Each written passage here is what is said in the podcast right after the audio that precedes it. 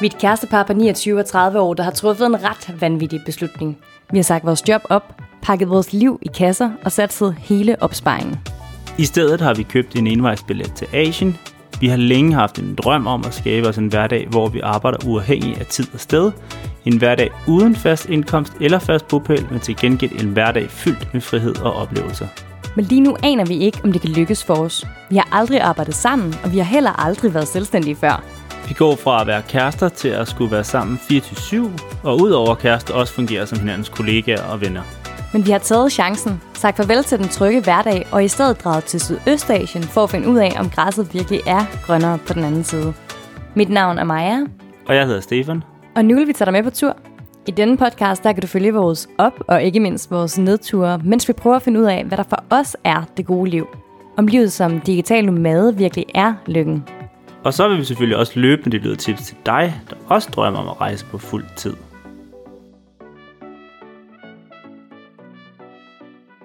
Der er gået lidt tid siden sidst.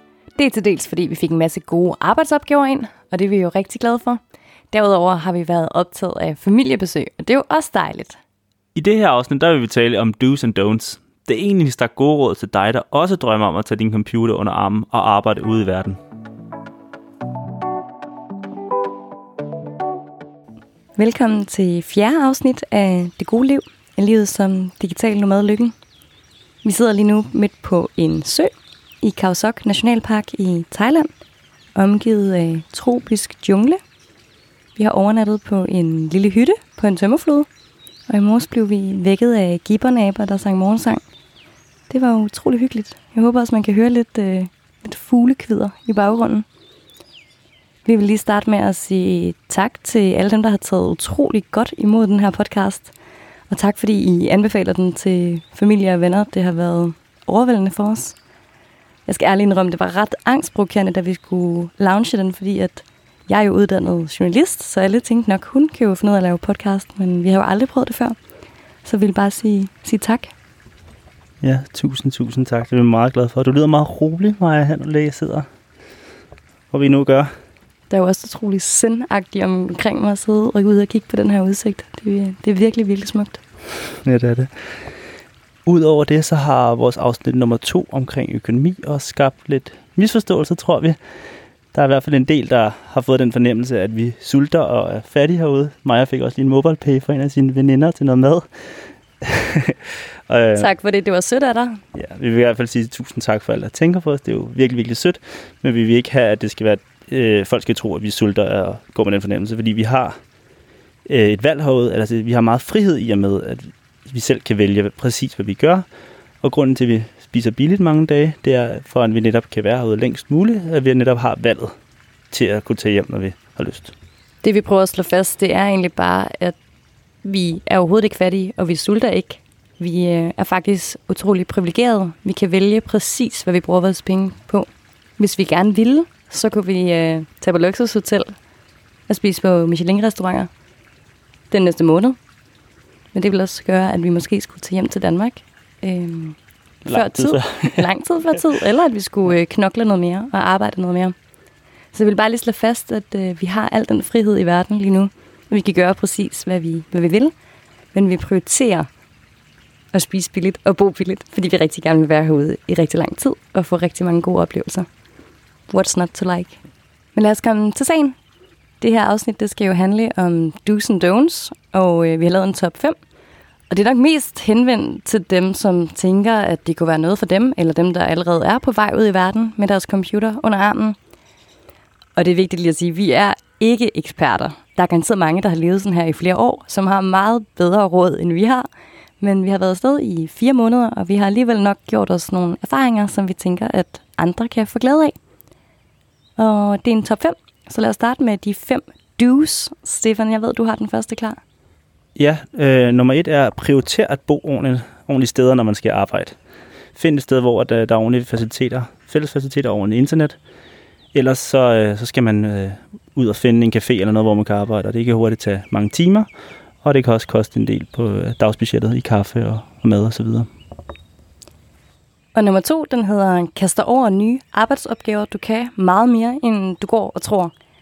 Jeg tror, der er rigtig mange, der tænker, at jeg kan ikke blive digital nomade, fordi at jeg kan ikke skrive, eller jeg kan ikke tage billeder, eller jeg kan ikke tage mit arbejde med ud, som, som det er nu. Så det gælder om at være, være kreativ øh, og finde, finde nye veje. Vi er for eksempel blevet lidt fotograferhovedet. Det havde vi ikke regnet med, at vi skulle, vi skulle være, men øh, det er en del af den måde, vi tjener penge på nu. Og nu kan vi også lave podcast. Nu kan vi også lave podcast, det kan vi også skrive på C V'et. Vi, øh, vi lærer hele tiden noget, og øh, der er ikke så mange herude, der står og siger til en, ej, tror du, du kan finde ud af det? Så det er, jo, det er jo dejligt. Så tænker man, det kan jeg godt, og så går man i gang, og så kan det være, at det går godt. Det kan også være, at det går mindre godt, men du har i hvert fald lært noget. Så det var nummer to. Nummer tre er øh, læg budget. Det har vi virkelig øh, fået meget ud af, at det, man ved, hvor meget man må bruge om dagen, øh, og på hvad. Så, og så kan vi også bagefter holde øje med, fordi vi netop holder regnskab med det, holder øje med, hvad vi har brugt for meget af, og hvor vi skal ændre lidt på vores vaner. Men jeg tror også, det er lige så meget, så du ved, hvor lang tid du har herude, altså regner på din opsparing eller din indtægt. Øhm, hvis du allerede går i nul, så er det jo ikke noget problem. Så øh, har du al den tid herude, du vil. Men hvis du har en opsparing med og bruger af den løbende, så er det jo meget rart at vide, om du har fem måneder til at få nok arbejde til at gå i nul, eller du har ti måneder at løbe på. Nummer fire, det er sælge ud inden afrejse, hvis du kan. Jeg solgte rigtig mange af mine ting på Den Blå Avis og Trendsales, inden jeg tog herud, og det er noget, jeg er rigtig, rigtig glad for, fordi nu har jeg flere penge herude til at opleve verden, til at se leoparder og elefanter og svømme med skildpadder og sidde i den her nationalpark. Det er ikke fordi, at jeg savner nogle af de ting, jeg har solgt derhjemme overhovedet, og jeg tror heller ikke, jeg kommer til det, når jeg kommer hjem. Og nummer fem, det handler om, hvad vi har erfaret os, og er godt at have med herud, når man er afsted i længere tid. Og det første, det er en, en ladestation, kalder vi det i hvert fald. Det er en lille dæmp, hvor der kan komme fem U S B-stik i og, og lade på samme tid. Og øh, når man har mange ting, der skal lades, og nogle gange er steder, hvor der kun er én stikkontakt, så er det rigtig, rigtig godt. Og derudover så er en forlængerledning også rigtig godt, øh, specielt om man sidder og arbejder, og hvis der kan være det langt til stikkontakten, eller igen, hvis der kun er én stikkontakt, og man har to computere, der skal lades. En anden ting, som jeg ikke gad at bruge penge på, inden vi tog afsted, men jeg alligevel blev lidt fristet til, fordi jeg prøvede Stefans, det er høretelefoner med noise cancellation. Vi har for eksempel siddet og arbejdet i den her alarm.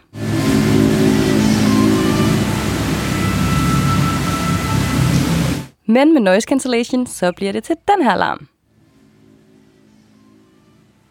Og det er ret rart, man lige kan slukke for babyen, der skriger på flyet, eller bilerne, der oser forbi udenfor. Og den sidste ting, som vi anbefaler at købe undervejs, det er SIM-kort til alle nye lande, I kommer i. Og det kan så altså godt betale sig at researche lidt på, hvem der har den bedste dækning. For eksempel lige nu ude på den her tømmerflåde, vi sidder på. Der har vi forbindelse, men et dansk vennepar, som vi har mødt herude, har ikke nogen forbindelse, for de har et andet teleselskab. Så det er jo rart at have det teleselskab, der har bedst dækning.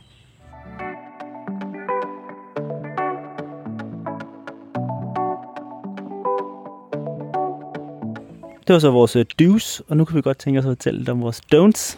Og det kan være, at du vil starte med mig. Ja, det er noget, der har bidt os i røven i hvert fald. Den her. Pak ikke for meget med. Du har ikke brug for tre par sneakers og tre par sandaler og alle mulige hårde produkter, som du bruger derhjemme. Vi har i hvert fald taget for meget med herud, og nu øh, får vi heldigvis besøg af vores øh, forældre på skift, så de får lov til at tage lidt med hjem, for vi har taget for meget med. Og det er sjovt, at vi kommer ind på det lige efter, vi har anbefalet, at man skal købe en, en stikdåse og en ladestation og høretelefoner med noise cancellation. Men det er nogle ting, som vi virkelig har erfaret, vi virkelig har brug for. Vi har ikke brug for tre par sneakers og tre par sandaler. Ej, det er virkelig need to have og ikke nice to have. Man skal have for øje med alt, man tager med. Og nummer to, det er at lade være med at, at gøre det her, hvis man flygter for noget derhjemme. Det er ikke fordi, at vi selv flygter for noget derhjemme, men jeg tror helt klart, at hvis man... Hvis det er det, man gør, så tror jeg ikke, man, man finder lykken ved bare at tage til nogle andre lande. Problemerne, de følger højst sandsynligt med i, i rygsækken. Nummer tre, det er ingen deadlines, nye steder. Så sammenhold lige din, øh, din kalender med din, altså din rejseplan og din arbejdsplan, så du ikke har en deadline, når du lige er ankommet til et nyt sted. Og det er ganske enkelt, fordi du aner aldrig, om du kommer frem til et sted, hvor internettet fungerer. Nummer fire er spar ikke på oplevelser. Det er jo ligesom øh, derfor, man er her. Og det kan godt være, at det nogle gange koster lidt ekstra at bestige en vulkan, eller ja, komme ud på en flod, som vi er nu. Men så må man spare andre steder, og øh, det har vi i hvert fald erfaret. Så det, vi har aldrig fortrudt nogle af de oplevelser, vi har været på i forhold til pengene. Vi er altså på en sø og ikke en flod, men okay. Det er så rigtig nok. Men så de fleste ting kan også gøres billigere end, end rejsebureauet nede på hjørnet. Så der kan altid findes en, en billigere måde. Selvfølgelig er det billigere at tage offentlig transport, end det er at hyre en driver. Og du kan næsten altid gøre ting selv. Også selvom der står en eller anden lokal guide og fortæller dig, at det kan du ikke gøre selv. Og hvis du ikke ved, hvordan du bærer dig ad selv, så øhm, er Google din ven. Der er næsten altid nogen, der har gjort det før dig på egen hånd, som har skrevet om det på nettet. Den sidste don't, det er tro ikke, du kan nå alt. Og det er vi selv utroligt dårlige til. Vi tænker, at vi kan sagtens lige nå hele Sri Lanka rundt på fjorten dage, og hele Thailand kan vi da også nå på fire uger. Nej, det kan man ikke. Øhm, og vi lider, kan man sige, af FOMO. Vi tror, vi kan nå alt på ingen tid, og det kan man ikke. Og nogle gange så skal man egentlig bare lige stoppe op og nyde der, hvor man er, og lade være med at tænke, at man skal nå alt muligt. Det hører måske også lidt sammen med panik over, hvad der sker derhjemme. Det er også noget, vi er utroligt dårligt til. Har svært ved at gå glip af tredive års fødselsdage, og nogle af vores bedste venner har blevet mødre og fædre, mens vi har været der sted. Men øh, det er sådan, det er. I princippet, så sker der jo egentlig ikke det helt store derhjemme, så lad være med at panik over det. Og det er let for mig at, at sidde her og sige, og samtidig sidder jeg lidt og sukker efter en, en Roskilde-festival til sommer, så man ikke, øh, man ikke vi kigger hjem over sommeren, fordi vi netop ikke selv kan finde ud af det der med at gå glip af ting. Det kan godt være, det kommer til at ske.